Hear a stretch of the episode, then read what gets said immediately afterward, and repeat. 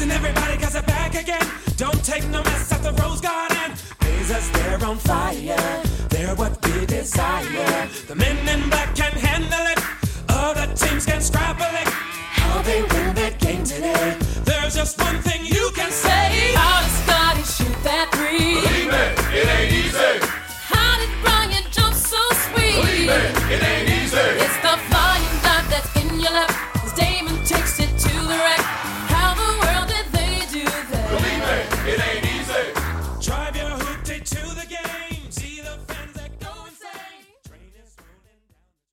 Welcome back to the Rose Garden Report podcast. I'm Sean Highkin, the author of the Rose Garden Report newsletter, which you can subscribe to at rosegardenreport.com. Free and paid subscriptions are available. For those of you who are paid subscribers, I've got at least one really cool thing coming out next week that I think you guys are going to want to be signed up for. So just that's a little bit of a tease.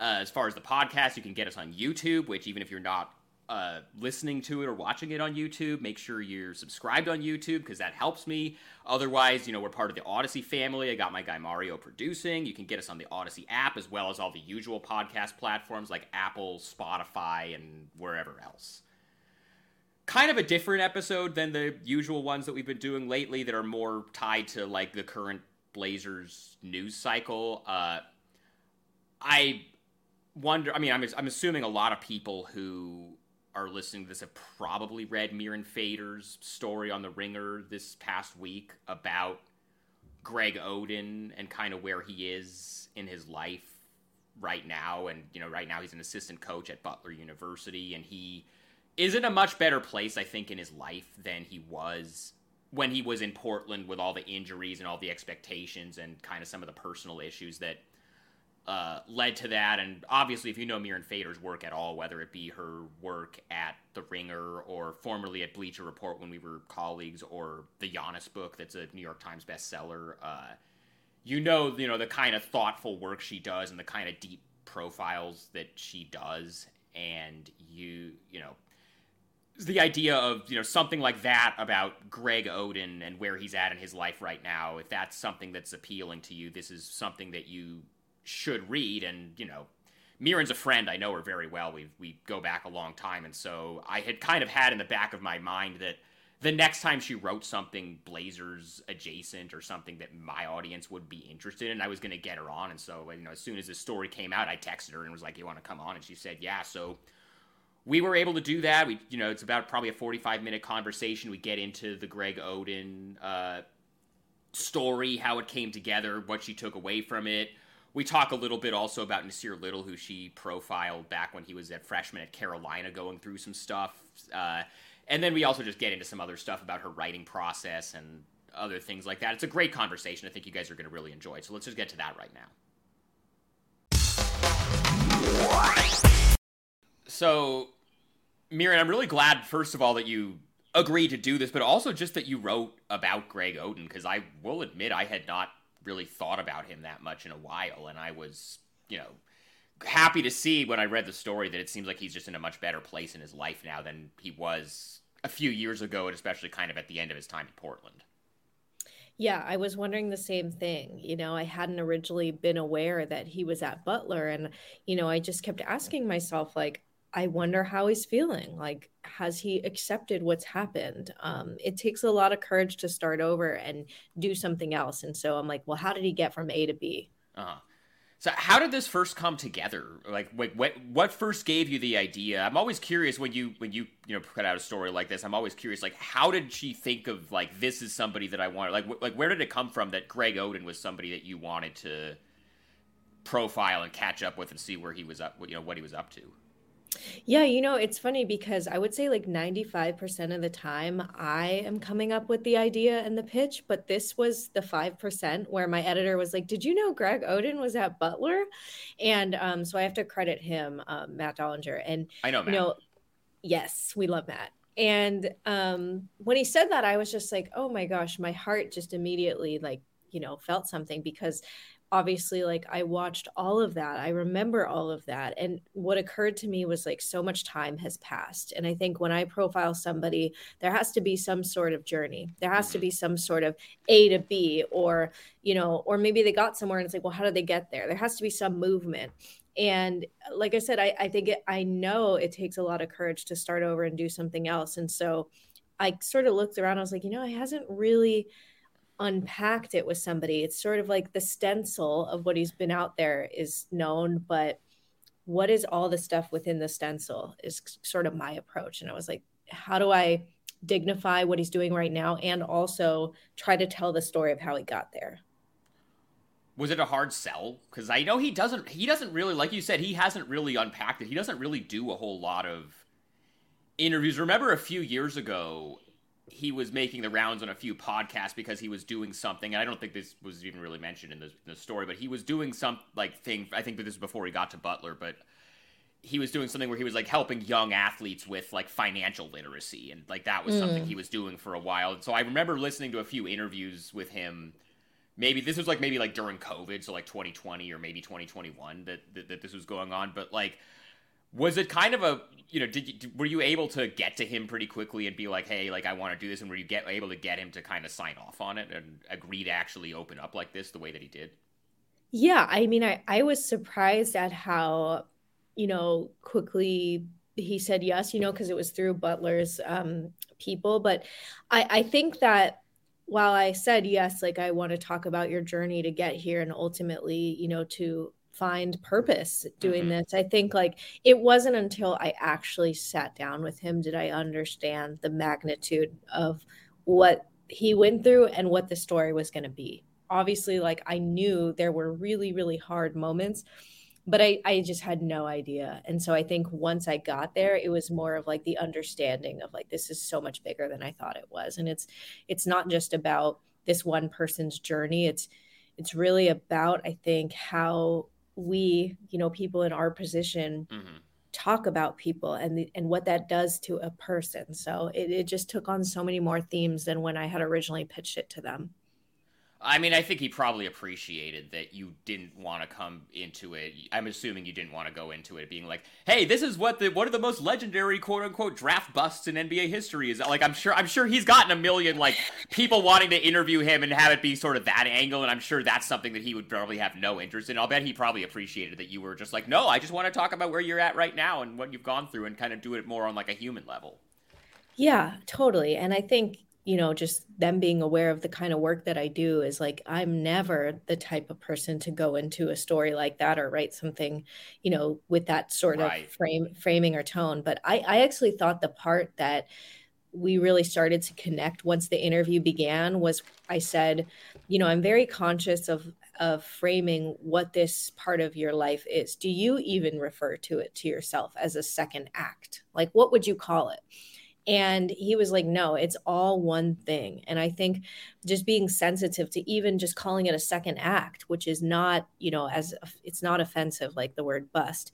Um, and that actually really opened up our conversation because then I started to realize that this is, he's done the work on himself to where he can talk about those things and it's not, you know, triggering him in the moment. He has enough distance and big picture bird's eye view understanding to say this is how I frame my life right now.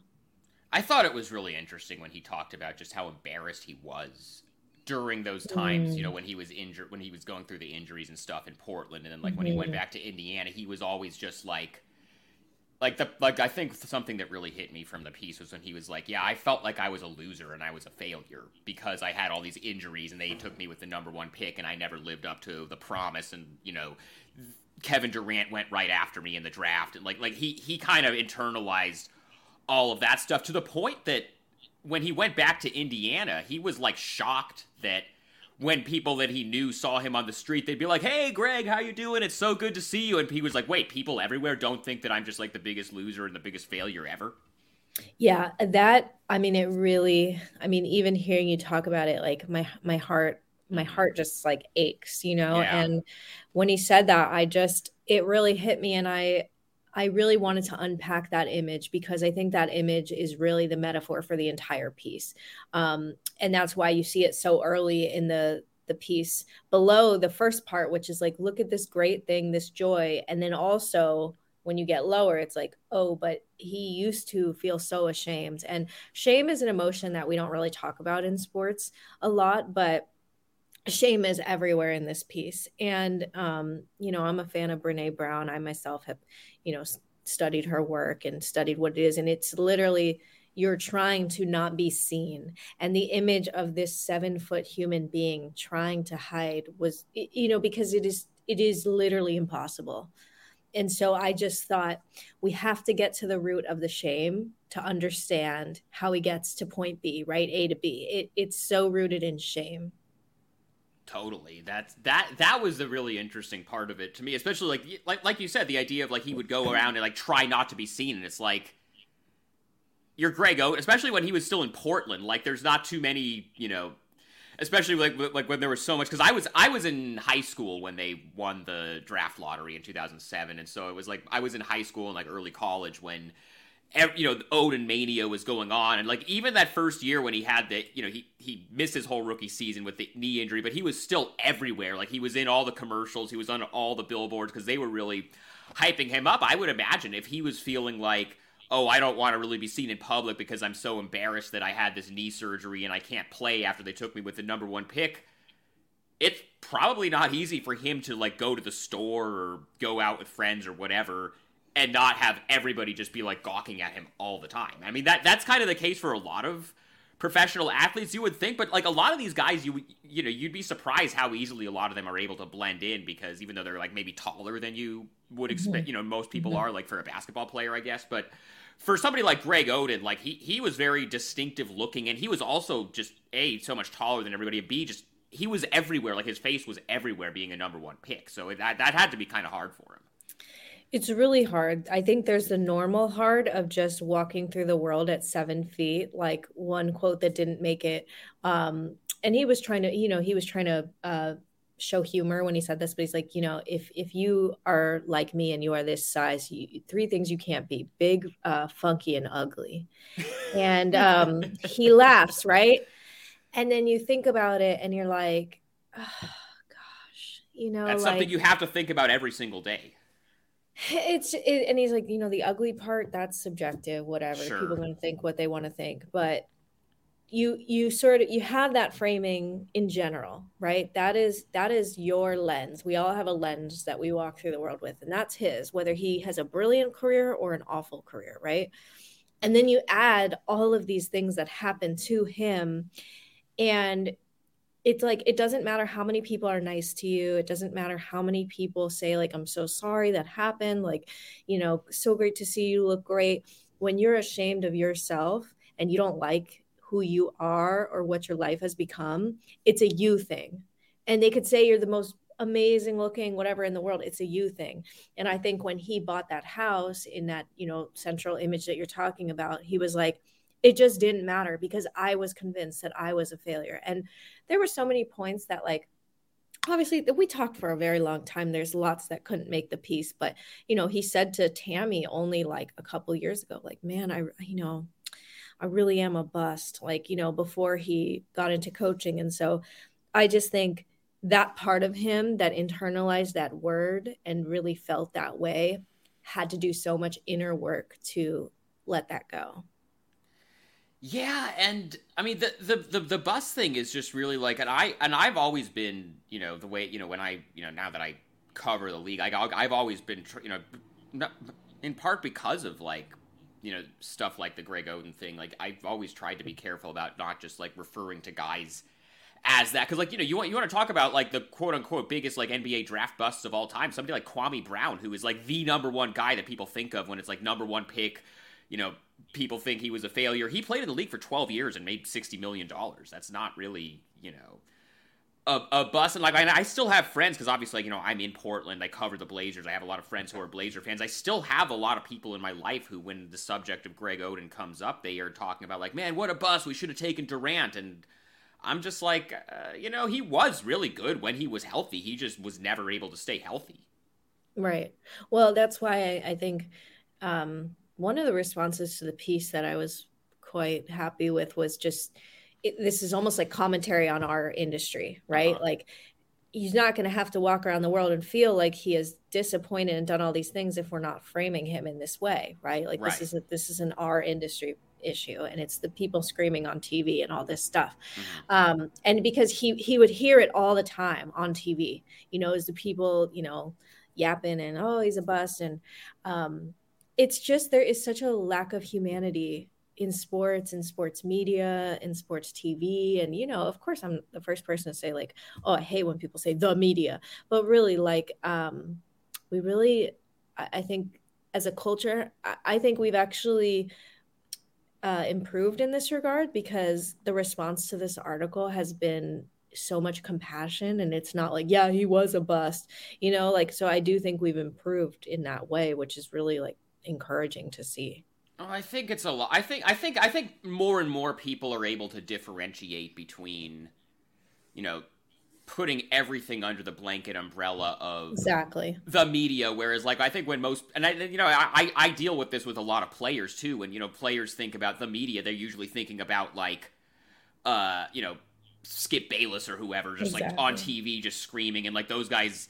For the most part, the guys who are like on those debate shows, they don't like go to games. They can just say whatever they want on TV, and they never have to face these people. Whereas mm-hmm. people like you know, in my position as a beat writer, or in your position as kind of a feature writer, who's going to spend a lot of time with one subject and really get to know them, like these are people that you actually have relationships and you know these people that like you know and you just kind of have regular conversations with and they you know you are the media but you, they, they don't see you as somebody who's like oh you're just out to burn them or you're just out to you know Right. paint them in a certain light on tv or whatever because you know w- what we do is not the same thing as what like the people on the debate shows do that we're just like screaming about how the blazers like this is the new sam bowie over michael jordan or like they should have taken durant or, or whatever any of that stuff was that if you're greg oden and you see that like in retrospect, yes, the Portland Trailblazers organization would probably be in a little bit of a different place right now if they had taken Kevin Durant with the number one pick in the 2007 draft. But, like, A, you, you couldn't have known at the time how that was going to go. And B, like, if you're Greg Oden, you see that, you just think, did I do this? Like, did I? Because again, he, he he it's not like he he got to you know got to the NBA was as good as he was in college and in high school. Got to the NBA and then just like stopped working hard and stopped trying. Like no, he just he's his body just kept breaking down, and maybe some of that was kind of easy to see coming, but you know some of it was just really bad luck. Yeah, and the fact that he worked so hard to get back and did everything it. humanly possible to make this work and there's just you just cannot control um, your body and I just think like you know I, I think KD when when KD said what he said Mm-hmm. In 2016 like of course nonsense. Like he's not a bust. And that's why i th- this just goes back to the framing. I said i'm not coming here to like say whether you're a bust or not. That word is not in my lexicon. That's not that i don't care. Like that that is just not how i approach human beings and how i do my work. I i want to know what it felt like to be in your shoes and i want to know if you're happy now. That that's where i'm coming from right? Like it's Yeah. i i care about the journey. I i'm trying to put myself in somebody's shoes right? Like no idea what it feels like to be greg oden. He's seven feet i'm five feet you know? Like it's we have nothing in common in this regard. But i do know what it is like to you know abandon the thing you love most and start over and try again. And and i think so many people feel enormous compassion for him reading this story because we all know what it's like to feel like we failed. We all know what it's like to walk through the world feeling incredibly insecure. Mhm. And um and so I I just think how courageous of him to really share his story.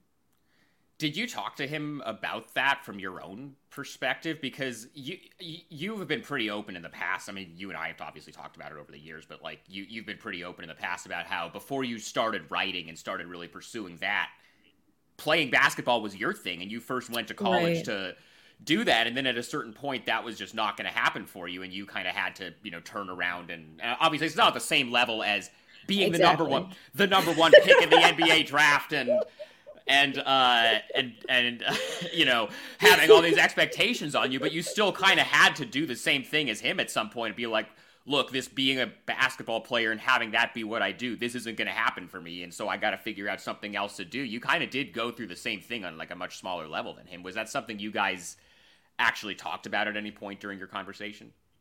Yeah, I did mention it at the end. You know, I try to stay away from anything about myself throughout Right. the process unless Uh-huh. it's like absolutely, you know, you know, could bring out, could say, hey, I, you know, this is how it happened for me. Did you have anything similar? But at the end, they said, look, like I, I really do have compassion for your journey. Like this is my second act, quote unquote, Uh-huh. second act. Um, and you know, I was just telling him, like, I didn't think there was any happiness after my you know basketball days were over and you know i'm astounded at how much happier i am as a writer and how I, I i could never have known when i was going through my stuff that not only could i be happy i could be the happiest you know and you know and so i said i it's it's an identity thing and so all of the things that i touched on in this piece you know identity crises um you know not feeling like you're this thing like i would have touched on that anyway even if i never picked up a basketball and never had my unique lens but you know, I, I did feel, wow, I, I, I so, I so feel for that. I so understand what it's like to go to sleep when you're 18 years old and think you're this thing and you've been thinking that thing since you were 10 and then all of a sudden you're not that thing anymore. And, and that is de- destabilizing to say the least. Yeah, I mean, I'm sure that was something that you could relate to him on because you know if you're if you're him, I'm sure, like I was saying earlier, he probably has you know gotten a whole bunch of requests for you know interviews like this, and he's kind of skeptical of like, oh, does this person really know where I'm coming from? And I'm actually, I'm sure that's just another thing that you could have pointed to and just been like, yeah, like I actually know kind of what you've gone through and like what you know what you've had to do to get to where you are now. Yeah, I mean, it definitely wasn't part of the pitch at all, just because you said like my experiences are so, although similar themed, I could Uh-huh. never ever relate my experience to him because of the incredible, you know, differences. And and I don't think there's a human alive that could put themselves in Greg's shoes and knows what it feels like to be him. However, in a quiet moment after the end of the interview, after you've somebody's told you the darkest moments of your life like Right. yes like I'm I'm not a robot like I will share you know there's there's a feature writing is so beautiful and so wonderful because you you have this like hall pass to somebody's you know life in in such a way that you just cannot get if you're trying to get to know somebody outside of this and I take that responsibility so deeply. And so, you know, I really try to never make the story about me. Like, I'm never in the story. It's never like me and Greg Oden were sitting on the court. Like, I'm just not You're that. not doing. You're not doing like the Vanity Fair profile of like. No. uh of like Ariana Grande, where you're like writing about like, oh, we sat down for this lunch and we just like, like that's cool. You ate a salad. Congrats. But i you know like awesome you hung out with i i don't care like i i don't want to be seen um so it's not about me and therefore i'm not going to bring myself up in an interview or in the pitch process of why i'm the person to write it i never think that i'm more like well i'm privileged to get to do this story uh huh. I'm going to listen as much as possible. But yes, like after you, you know, you connect in this way and somebody feels safe enough to trust you with their story, yeah, I, I will share some personal stuff at the end. I mean, I I would think you also probably don't have to pitch yourself to subjects the way maybe you used to. You have you have a little bit more clout now than you used to. You're a New York Times best-selling author, and it's like I'll bet when people see Mirin Fader in the in their inbox with like an interview request, I, I I'll bet those emails get returned a little bit more now than they maybe did five or six years ago. Yeah, well, you certainly remember those years, right? Oh, I Um, do. Yeah, no, it's. I mean, I feel I feel so lucky, but I get ghosted all the time. I was just joking with one of our writers, like, did so and so get back to you? Because I have followed up with him twenty times. Um, so you know, it's definitely it's a it's a lot easier. I'm able to get into a lot of rooms that I wasn't able to before, which I feel really grateful for. But I'm always like, you know, knocking on some door, tr- trying to get somewhere, and uh, it's not perfect. It's not easy, but um, yeah, I'm super thankful when somebody does say yes because when they say yes, they know they are saying yes to something that is very deep and will take a Mhm. long time. and they know they are not saying yes to a BS 15 minute phoner where you can just say, yeah, whatever. Like they know they are saying yes to something that is going to cause them to think deeply about themselves and their lives. So I think both parties are aware of like, hey, that this is, she's not just going to come in and throw you like, you know, hey, what did it feel like to play on this team? You know, sometimes I like forget to ask about the sport and we're like 30 minutes in. I'm like, oh, because I so care about the human. Right. one one more thing on Oden, and then there's something else I want to uh, get to. Do you because going back to you know your that first year of college for you, where you you know you were you know playing basketball and then that that kind of stopped. That was in Portland. That was at Lewis and Clark. Oh yeah, I didn't and, even put the two and two together. And you and yeah. I mean you you and I are about this around the same age, I think, and so right. uh, that would have been right around when all of this was going on with him in Portland. Was that something that you were paying attention to that year while you were in Portland? And I mean, obviously, you were a basketball fan and an NBA fan. Were you now that you were living in Portland for that one year? Were you paying attention to like what you know what the you know what was going on with Greg Oden? Because I think what, what was your what what year was your freshman year? I think it was uh 09 to 10. I that would have yes. 09. Yeah, yeah, so 09 10. That would have been the year that he played the 20 games and was actually looking like he was really putting it together and then he had the patellar tear and that was the last game he ever played for like that would have been that year like you would have been in portland when that one happened? Like do you do you remember that at all? Do you remember that being like a thing that people around you were talking about or that you were seeing around the city at that point?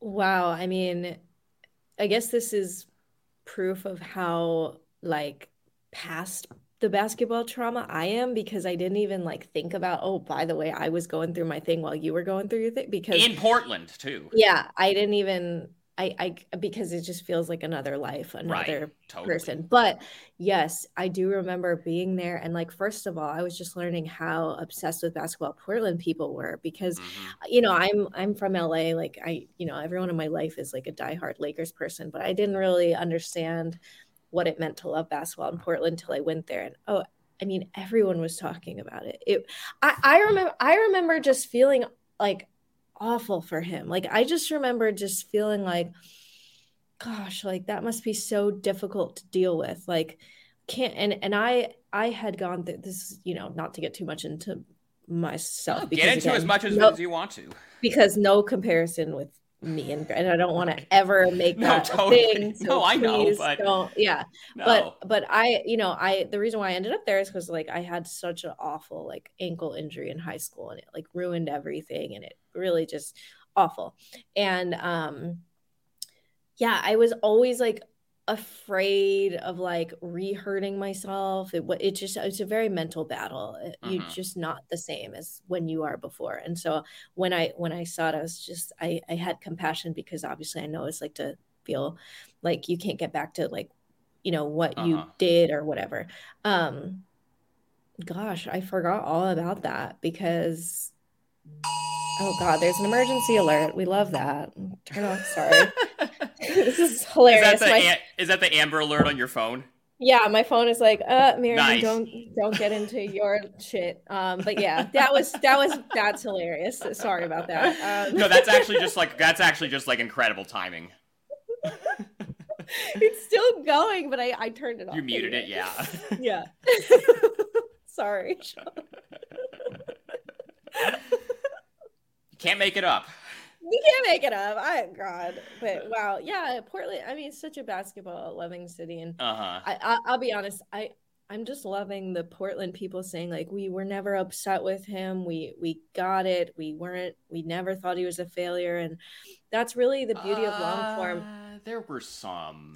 I'm it's sure a little, it's some. a little it's just it's a little bit of revisionist sure. history just just like I'm just sure. like when people talk about the quote unquote jailblazers teams which is a te- which is a term I hate using obviously for a lot of reasons but now everybody's like oh yeah we love Rasheed Wallace he's like one of our favorite players of all time at the time that was not the case uh, there were definitely people certainly in my life that were like while all this was going on it's like oh man they should have taken Durant I knew they should have taken Durant like that was kind of the at the time that was kind of what was what the sentiment was at least in yeah of course no i know i'm just saying like it's it, i i think it's cool to see at least just some Yeah. people saying like, "Oh, of course we have compassion for what you've gone through," you know, um, because, that's the thing with because he was also never a bad. He was not a bad guy. I mean, obviously he had he had his issues later on. Like there was the the domestic violence thing that you got into a little bit in the story. That seems like that was something that he was able to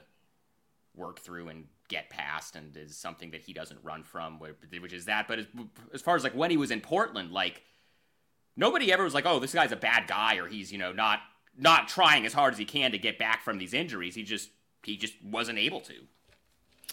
Yeah, I mean that, and that's what shame does. They're like, well, if somebody knows my story, then they're gonna think I'm this. But Mhm. you know, when stuff like this comes out, you actually see, oh, could have never anticipated that response that people would say, no, I admire you for your struggle and I wish you well. Um, you know, like I I think that's cool. It's like the thing you're most ashamed of once you like allow it to be seen and you, you actually see a different response than you could have ever hoped for or imagined.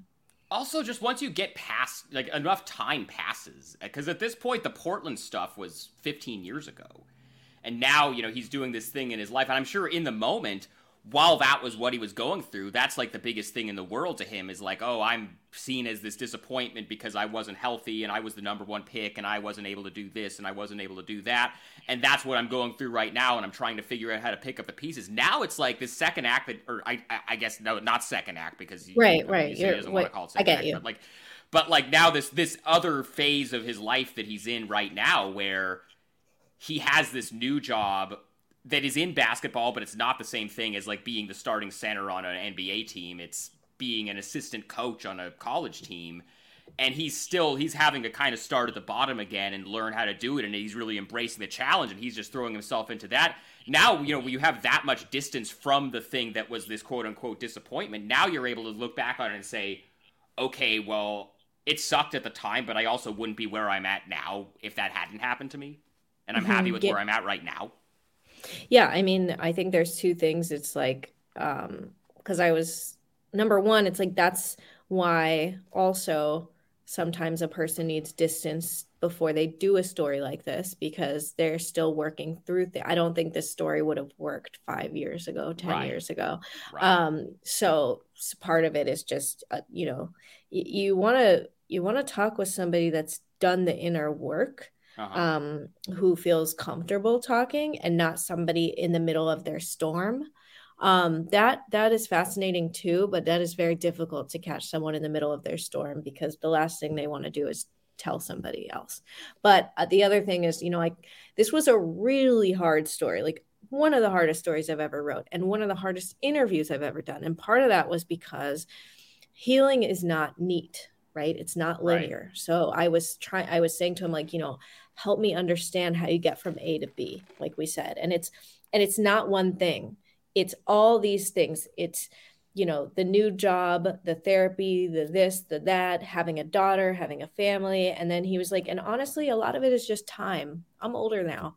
So to your point, it's like, yes, like part of it is just as we get older and we reflect, it doesn't the volume on this painful thing softens it's not as loud it doesn't feel as acute so i think he he was ready and in a place for something like this um which which made it you know as interesting as it was Have you heard from him since the story came out a couple days ago? Where do you have any idea like how he feels about how it turned out, or if he's happy with it, or if he thinks you did a good job with it?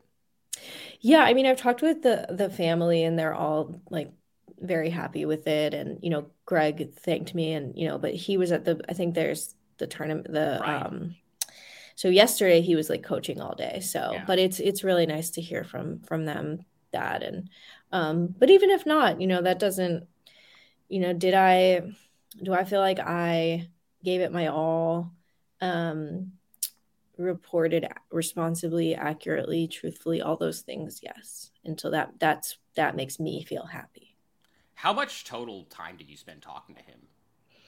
While I you a couple couple out yeah a couple hours and i went to shoot around i went to practice i stayed there for a couple days so I'm just now putting it together that you were working on this last month because I was in Salt Lake City for the All Oh, yeah. And I text I texted you because like I think Oh, I figured I figured like usually like outlets like because I saw I saw a bunch of Ringer folks there. Like I saw Sierra, I saw Kyle Mann, I saw like some other people like from the Ringer that I'm friends with. I figured they would like send their whole crew out there. Like I hadn't seen you like we were talking about since Right. Summer League 2019. So I texted you like, "Hey, are you in Salt Lake?" And you're like, "No, I'm in Indiana working on a story." You didn't tell me what the story was. Okay, and I was like, Right. "Okay." I saw this come out, and I was like, "Okay, that's that must have been what she was working on."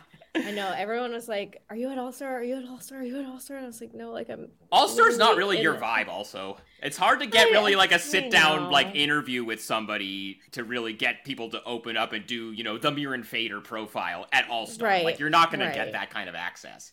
Totally. It's I hate going to I, honest truthfully, I hate going to big events like the, you know where you're just you're like a sardine and I hate Yeah. press conferences and um I also I'm not really like a partier, so it's kind of like I don't think think it'd be a Oh, waste people were a people ticket. were turning up in Salt Lake City. You know, you know. No. This was actually probably one of the most low key uh, All Star weekends I've ever been to. That's so funny. Yeah. Yeah, my trip was I mean, I was working a really long time of doing two stories out there. Um second one is coming out soon, but I Are you I allowed to say what that is yet, or no? I am not. I am not. I'm sorry, but Okay. yeah, I was. I remember seeing everyone like partying and being like, "Oh, gosh, okay, all right, gotta stay focused. Gotta just do what I do. What I do." one one other one other guy I want to like are, are- do you do you how often I mean I'm sure it varies like person to person but how much do you keep up with you know do you keep in touch with people that you maybe profiled Mm. years and years ago because I the other guy that you know somebody that I know quite well because I cover him now on the Trailblazers and somebody that you profiled back when he was in college is Nassir Little and I'm wondering if that's is that Oh, somebody that you are still in touch with at all or that you've kept up with at all Um, no, that uh, to answer your question, I definitely do keep in touch, but I didn't with him. I think probably because it was mediated through like SIDs and Yeah. stuff when he was in college. But God, I really, you know what, that profile didn't get as much um I don't know, attention at the time, but I, I talk about compassion. I felt so much compassion for him when he was in Mhm. college, and I found him to be so extraordinarily mature Mhm. and that was a rare a rare rare profile of like we just said profiling somebody in the middle of their storm yeah i i was just amazed that like i got to do that while he was going through the playing time issues and all that. Um so when i see but when i see him playing a part of me just feels like like when i see lamelo come up on a commercial i'm just like oh my god you know because he's yeah. he was just like a baby. But you know i i more so keep in touch with families. I, I get really close to the moms for some Mhm. reason. Like i i think so much. So um now that i'm on instagram because i'm got it a decade later and now i you know have more more contact with uh dating myself ridiculous No, um I, this now- is actually true. Like I use, I used to give you shit all the time for not having I know. Instagram, and and I- yeah all it all it took was Elon Musk buying Twitter and threatening to run it into the ground for you to finally. Get I was like, well, geez, I guess I'll make one. Um, but it has actually really assisted with this, uh, keeping in touch with families and players and stuff. Um, I try to not, um, you know, I, it's not, it's not robust. It's I don't have a friendship. You know, it's not like, it's not often, but it's just like when you when you're that vulnerable with a reporter, there is just a connection that will just always be there. Yeah. Um, but it's more afar. Um, so, and I like it that way too. And part of it, you know, I like to profile people multiple times. So, Mhm. like, you know, Davante Adams profiled him twice, Brandon Ingram profiled him twice. So, I really do keep in touch also in that way of like, hey, like, if there's something down the line and you, you know, you feel like you can trust that, you know, I will that you did the, fir- the, the first time you did it respectful and you did it the way that they would want their story to be told. like, yeah you that you they'll you all, can, that they'll choose you again for the next time they want to have something like that. yeah like I, you know i'm i'm not pressed for a profile when something happens but if you feel like you trust me and feel like i will do an honest job and you know respectful and all of those things like i'm here you know Yeah, um, I really liked that Nassir Little story. I went back and read it when they drafted him in hmm. 2019, and I went back and read it again because I've you know I've gotten to know Nassir pretty well over the last Basic, basically, since we started being allowed to actually be around these guys again after you know, all the COVID Yeah. stuff happened, because he and I like like he and I didn't really know each other that well because like his rookie season was the 2019-20 season, which halfway through that season COVID hit and shut the entire league down, and then for the two years after that, all the media access was Zoom. And so the first hmm. time Nassir and I actually got to talk was over the summer. Uh, he and I met up, and I sat down and did a, like a longer thing with him. And I was struck by the same stuff you were, just about how mature hmm. and how level-headed he was. But one thing, because right before I did that story, I was sitting down like preparing for it, and so I went back and read a bunch of stuff that he had done in the past. And so one of the things I went back and reread was your story, and one of the things that struck me from it was that part of the reason he chose to go to Carolina over some of the other offers that he had from other schools is because they were the only school that didn't promise him you're going to come in and start day one you're going to have to earn it and he wanted that Mhm. and that was something that struck me reading that Yeah, now it's coming back to me. I I mean, I think also just interesting ties obviously has nothing to do with Greg Oden, but um this idea of like expectation, right? Like Mhm. and that's again, that's that's our world, right? Like who is putting these expectations on him Right. to play right away and be like, what's wrong with you if you're sitting on the bed? You know, so I, I think like that in itself, like Carolina was like, well, I don't care how the rest of the world works. We're not doing that. You know, he's going to earn his keep or whatever. And um, I actually thought in a modern world of our takey culture and all this stuff, he handled that with so much like grace Mhm. and class. And um, yeah, I was just kind of astounded by the maturity to do that because I think any other player would be like, fuck this, like I'm transferring. he was just great. he was just really like I was in I was impressed. and even now he's kind of i think he's handling his own role here in portland like i don't know how much you've kept up with the blazers season probably not that much because you're like running around doing you know Yeah. all kinds of different things. But he came in when I that interview I did with him over the summer. He told me that it was like a goal of his to start this season, and he felt disrespected by people saying that he might not be the starter. Like that he like he came in hard on that, and then when he didn't when he didn't win the starting spot in training, yeah, part of that was he was still coming back from the shoulder in, uh, surgery that he had over the uh, last season, and then uh, he also like Josh Hart also just had a really good training camp and won the spot. And Nassir was like, yeah, you know, when Chauncey told me that, I told him he made the right choice because Josh Hart had a better training camp than me. And then right now, like since you know since the uh, trade deadline, the Blazers brought in two guys, uh, Matisse Thybulle and Cam Reddish. If you want to talk about another guy who had huge expectations in college and then hasn't really, you know, met them in the NBA and is kind of bouncing around. Cam Reddish is kind of another guy in this in a similar spot, but those guys have been getting a lot of the starting spots over Nassir because the Blazers for the rest of the season want to take a look at those guys and see whether they want to re-sign them. And Nassir, like he's already gotten his extension. They kind of already know what they have with him. He's kind of gotten the short end of the stick in a way that I think is a little bit unfair to him. But every time I've mm. talked to him about it, he seems like he's just like, you know, I get it. I, I he doesn't seem like he's like upset about it. Like obviously he would like to play more than he is, but he's not he's not making it into a thing like some guys would be. Yeah, I mean, I d- I definitely wish I was, you know, more knowledgeable about, you know, the current situation there. But, right. you know, I think when people ask, people ask me a lot about, like, what are what are these NBA stars like, and the image that they're always like, when I read your work, I'm sort of like, wow, these guys are so, you know, uh, Regular. humble. Yeah, like humble, mature, regular.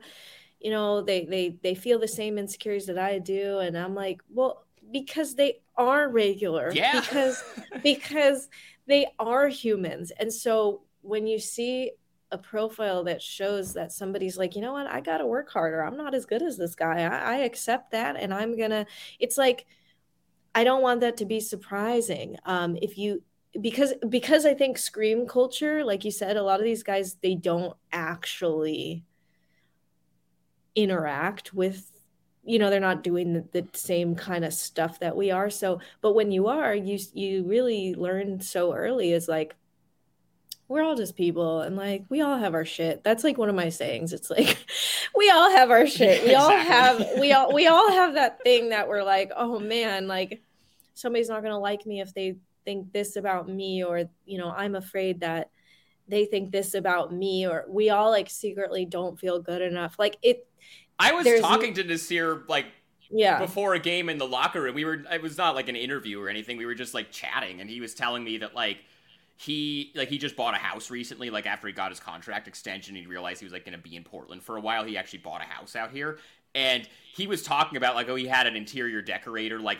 giving him a budget for furniture and like they like these are your options. And he was looking at the price of like furniture to you know furnish a new place. And he was just like blown away by how expensive it is. And I'm just like yeah you know I just moved into a, a new place like 6 months ago. I I know what that it's like obviously he and I have very different budgets Right. for like furniture for our places because we make very different amounts of money. But it's like yeah like somebody like me and somebody like him who really like you would think don't have anything at all in common because of you know age racial background you know athletic ability whatever it's like yeah we both are like yeah apartment furniture is expensive Right.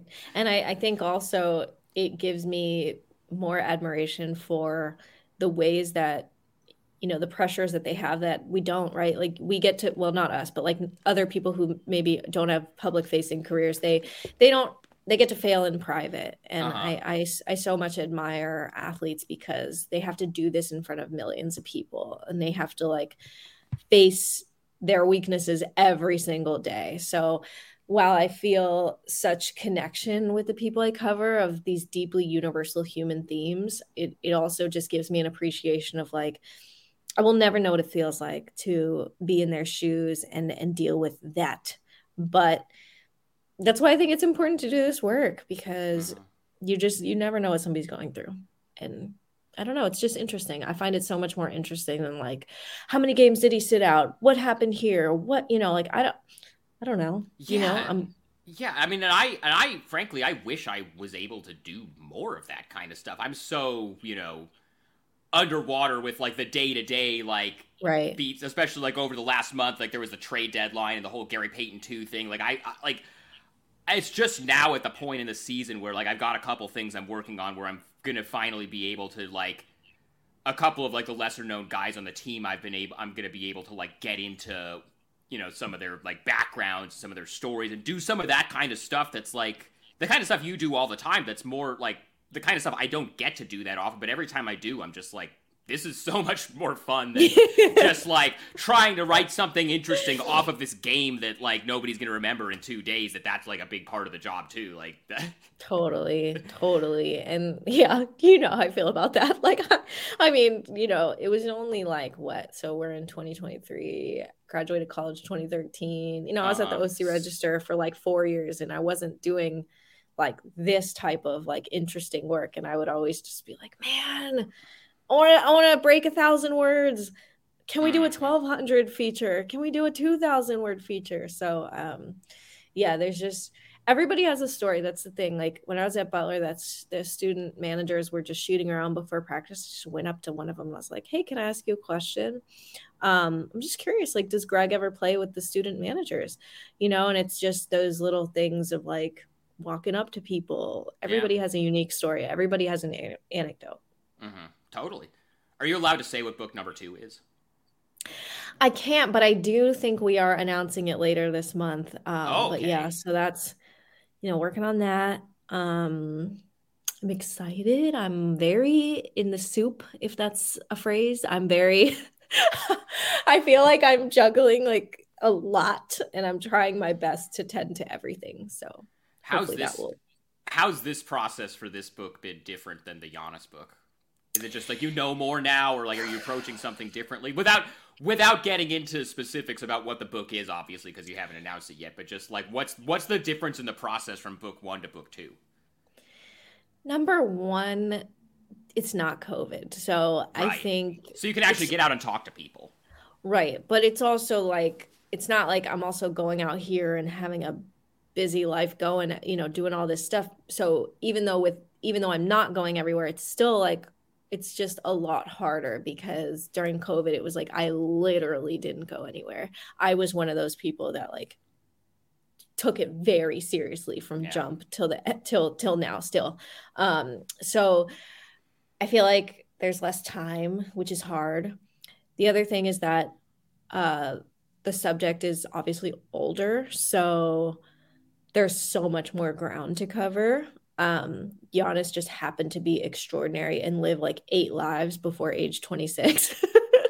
but um, this is my first time like chronicling a life, somebody that's lived. Um, I do feel more at least of like okay i did this once. Because the first time it was like what am i doing? Like I, every day it was like i don't know how to do this. No, I, no I can't believe I signed up for this. I can't believe I thought I could do this. there's no like manual for like how to do this. So the first one was just like all right we're you know like when i'm on podcasts people ask me about my process and it's something i can answer easily because i i have a process. But when i was writing the book i was like i don't have a process because i've never done this before. So this time around i have a little bit more okay i think let's do this. And but it's exciting. It's really hard um but it's it's exciting i want to i want to keep doing this for for as long as i can. So um but yeah it's a lot of work. Well i'm excited for the announcement.